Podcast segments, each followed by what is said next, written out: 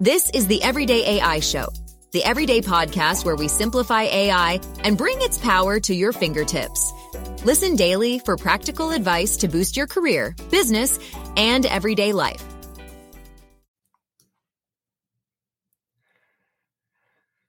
AI is actually reading minds wild.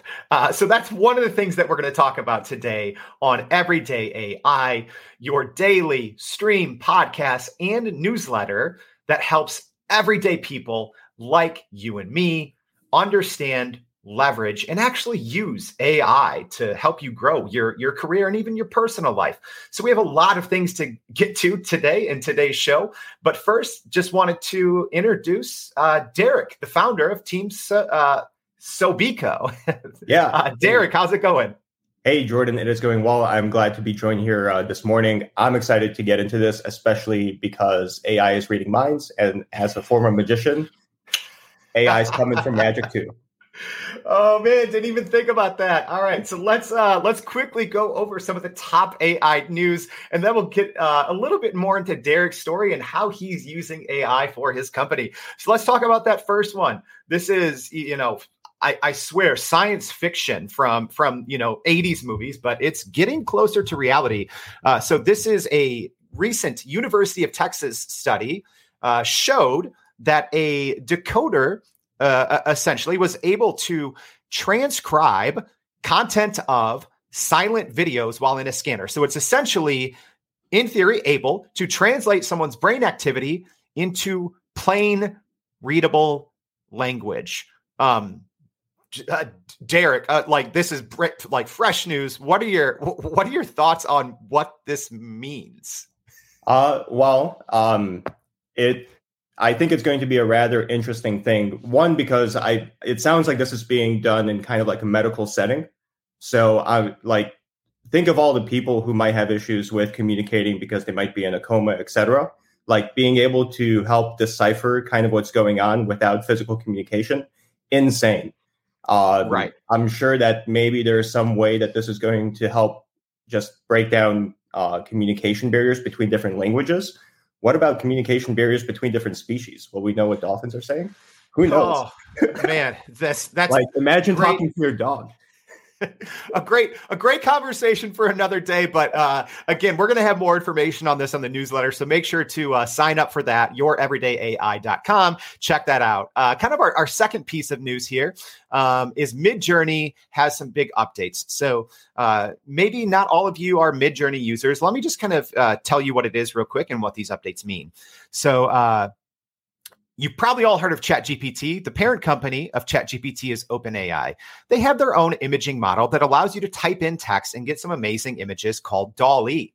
Uh, so DALL-E's probably biggest competitor, and it's probably more um, popular is called Midjourney. It's it's a private company, so they do the same thing. You can type in uh, you can type in any text prompt and get some amazing images. So their new updates today, it's called Midjourney 5.1. Uh, it's designed to let beginners like you and I, I've used Midjourney for months, but I don't use it often, but it allows you to get better results with simpler prompts. Um, also, there's a new moderation system. Um, you, you, know, everything on AI is, is moderated because if not, uh, things could go wild. But instead of just blocking words, it uses context. So, you know, maybe you do have a, a correct use case for this um, for this technology, and instead of just blocking it, um, it's just going to use the context to see if it should be blocked. Uh, Derek, I know you, you you've said you've kind of you, you know played around with this, but uh, what are your thoughts? Well, uh, generally, when I've used the image AIs, it's been on the marketing standpoint. So, like for example, generating thumbnails. And my experience is that the images generated pretty much suck. And we all know how important thumbnails are in attracting attention. So if we're able to be given tools that we're able to generate custom engaging marketing materials visually, it's going to continue evolving this entire landscape. Exactly, and and actually, right before we jumped on, uh, let's let's see if I can oh, yeah. share it quick. So if you're uh, if you're listening on the podcast, make sure to uh, check check this out uh, on our website, youreverydayai.com. We just did a quick one here. So again, if you're watching this on a stream, you can probably see my my screen right now. Derek just gave me a a simple prompt. Uh, we put it in there, and we got some pretty cool looking stuff here. Um, so yeah, make sure if if you haven't already, uh, check out Midjourney and uh, you know follow along. We'll also be talking about this uh, as as we go along on the show. Um, last but not least, because I really want to get into a little bit more of, of what you're doing, Derek. The last big thing is uh, ChatGPT with some some new updates, uh, a lot actually, and in the ChatGPT world. But essentially, there's some new um, New news Italy has reversed its ban. Uh, originally, they banned GPT. Now mm. they are not banning it. Uh, Samsung and JP Morgan and other big uh, companies are now restricting its use due to you know compliance and privacy concerns. In a great segue into your world now, Derek, uh, some, some new Chat GPT plugins are being released. A couple highlights are, are Zillow and Redfin. Um, and again, if you don't know ChatGPT plugins is probably because most of us do not have access. Probably 0.01% of users are actually getting access to these. So, um, actually, it's a great transition, Derek, to uh, to your company. So, just give us give us a brief overview of kind of who you are and what you do, because it's in real estate. Yeah. So at, at, a very bare minimum level, uh, I'm a broker. I'm a managing broker as well as a licensed appraiser. Uh, Team Sobico is a licensed real estate brokerage, and that's part of a larger real estate organization under the name of Sobico. And basically, what I do is I help people navigate and evaluate real estate, whether that's your first uh, rental that you're looking for, or whether you're looking to expand operations for a retail operation or looking to buy a warehouse. Uh, we are a full service brokerage. And generally, what we try to do is provide a risk mitigate risk mitigating and practical approach. That might sound very uh, you know basic, but you'd be surprised how many people don't even think about just general good principles when making investment and risk decisions, especially in real estate. Everybody thinks like they watch HGTV and it's easy peasy. That's not the real. That's not the reality. Um, and right now, with all these AI tools coming in, and with some regulation changes that happened over the last couple of years, it has literally empowered individuals like myself to go out into the world and start a company, which usually you needed a entire team of people to do. And now, as a single person, and hopefully soon expanding a little bit more than that, but right now, as a single person, you're able to basically do the job of like 20 people. Yeah, that's that's amazing. And, and, tell me tell me a little bit about what that was like, uh, because the um, the company is a little newer, right? It's it's it's le- less than a year. Correct. Uh, okay. I, the company is less than a year, but I've been a practicing broker since 2016. Yeah. So, you know, even let's talk about that. Starting your own business. Um, you know, this was right kind of during the the, the boom, I guess, of, of people um, getting on board with with ChatGPT. Um, how how how did you use AI? Just kind of in the um, in the early days of of you know starting starting your company. Yeah. Well, um, here's the thing that I would say. So the motivation to start that company was always there. But when you're looking at a challenge like that, you're thinking to yourself, how am I going to do this?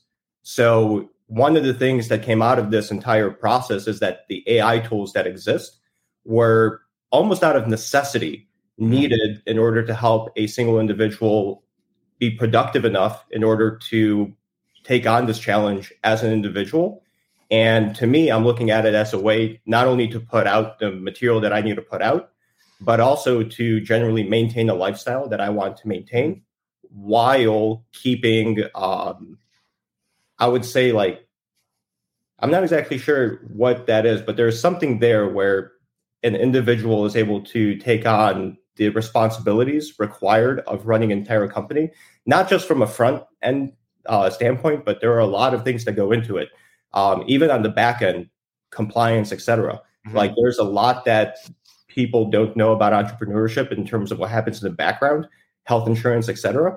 Uh, putting together workflows that help you stay efficient and get these tasks done as quickly as possible not only allows you to accomplish more, but at the end of the day, I don't need to keep working, you know, past call it six, seven, eight, or whenever my cutoff time is. I can take some time at the end of the day, still enjoy the day, and get back right into it tomorrow. Yeah, I love that. And and you know, going back to um, one of our three news pieces uh, that that we segued into uh, your introduction. So, you know, even with ChatGPT um, now integrating with, with, with some big uh, some big partners like Redfin and Zillow, and obviously we don't know a whole lot about what this means. Uh, but one thing we do mean, uh, or sorry, one thing we do know is this will allow people to kind of chat, um, you, you know, with uh, with different chat agents, uh, you know, specifically Chat GPT and, and access, you know, real time information about real estate. So, yeah. you know, again, we don't know a lot of details, but but Derek, you know, what does this kind of mean for the industry in general and then how can you know people like like yourself kind of use this information to yeah. your advantage yeah so that this is actually really really interesting so without knowing exactly how these tools are going to be integrated the way that i hope that or the way that i would my initial reaction to i hope these tools are integrated would be for example an agent is able to take all the specifics of a property kind of preload that into a chatbot so that as people are exploring real estate, you know, online, searching for it, etc., they can kind of start a chat with a chatbot and ask these specific questions of that property and get a real time answer. Uh, where normally they would be kind of trying to call the agent to mm-hmm. get those answers. So it might help in the in the search process, etc. But there are a lot other a lot more um, complex issues to kind of consider because like once you're under contract you still need to go through inspection etc advisory things um, not only from your agent but from inspectors from lawyers from lenders where the ai might not be fully comprehensive to do that but from a top level it should be able to help you discover uh, property a little bit faster and maybe identify your priorities a little bit faster so that you're not wasting your time chasing poor deals. You're chasing deals that you're actually interested in, that you have a higher degree of confidence in. Yeah, I love that. So it's it's almost you, know helping, um, almost having an assistant to help you know qualify leads or, or get more information out of them before they're finally talking to um, you, you know the real estate agent more or less, right? Uh, potentially. Like it, mm-hmm. it could be helpful for basically for both. It could help the agent um, scale their communication so that they're communicating with more prospects about a property and answering more questions, inquiries about that property. At the same time, it might help consumers decipher the landscape a little bit better and be able to dive into certain properties and identify issues or uh, benefits of a property a little bit faster. That's a that's a great question, um, or, or sorry, a great response because I um, you bring up a great point that there is um, there is dual benefit, right? It, it can benefit someone on your side, and it can also benefit the um the consumer who's who's who's looking. And then so so maybe once the introduction does happen you know in real life right because you're you're always going to have to be working with well i think you're always going to have to be working with a human you know to to to finish um you know transactions. But it, it sounds like you know a great use case for ai is just making sure when that you know in in person introduction happens everyone's that much closer to you, you know making a transaction happen. Right. I mean one of the things that i we talked a little bit briefly uh, prior to jumping on here but um, ai currently in various fields whether that is lending whether that's attorneys whether that's real estate it can't hold a license. Like an ai can't go out there and it can't get a broker license. It can't actually do that stuff right? So there are regulation um, things happening or regulation and rules that are preventing AI from basically representing you. But at the same time, I'm not sure if I would necessarily want a robot to be my representative, right? Like I can I can rely on a robot to scour through a lot of data very efficiently, but I don't know if I'm going to trust its judgment just yet. And for example, in a lot of the use cases that I do and writing reports, etc., um, marketing materials are reliant on real time data of what's happening in the economy, et cetera.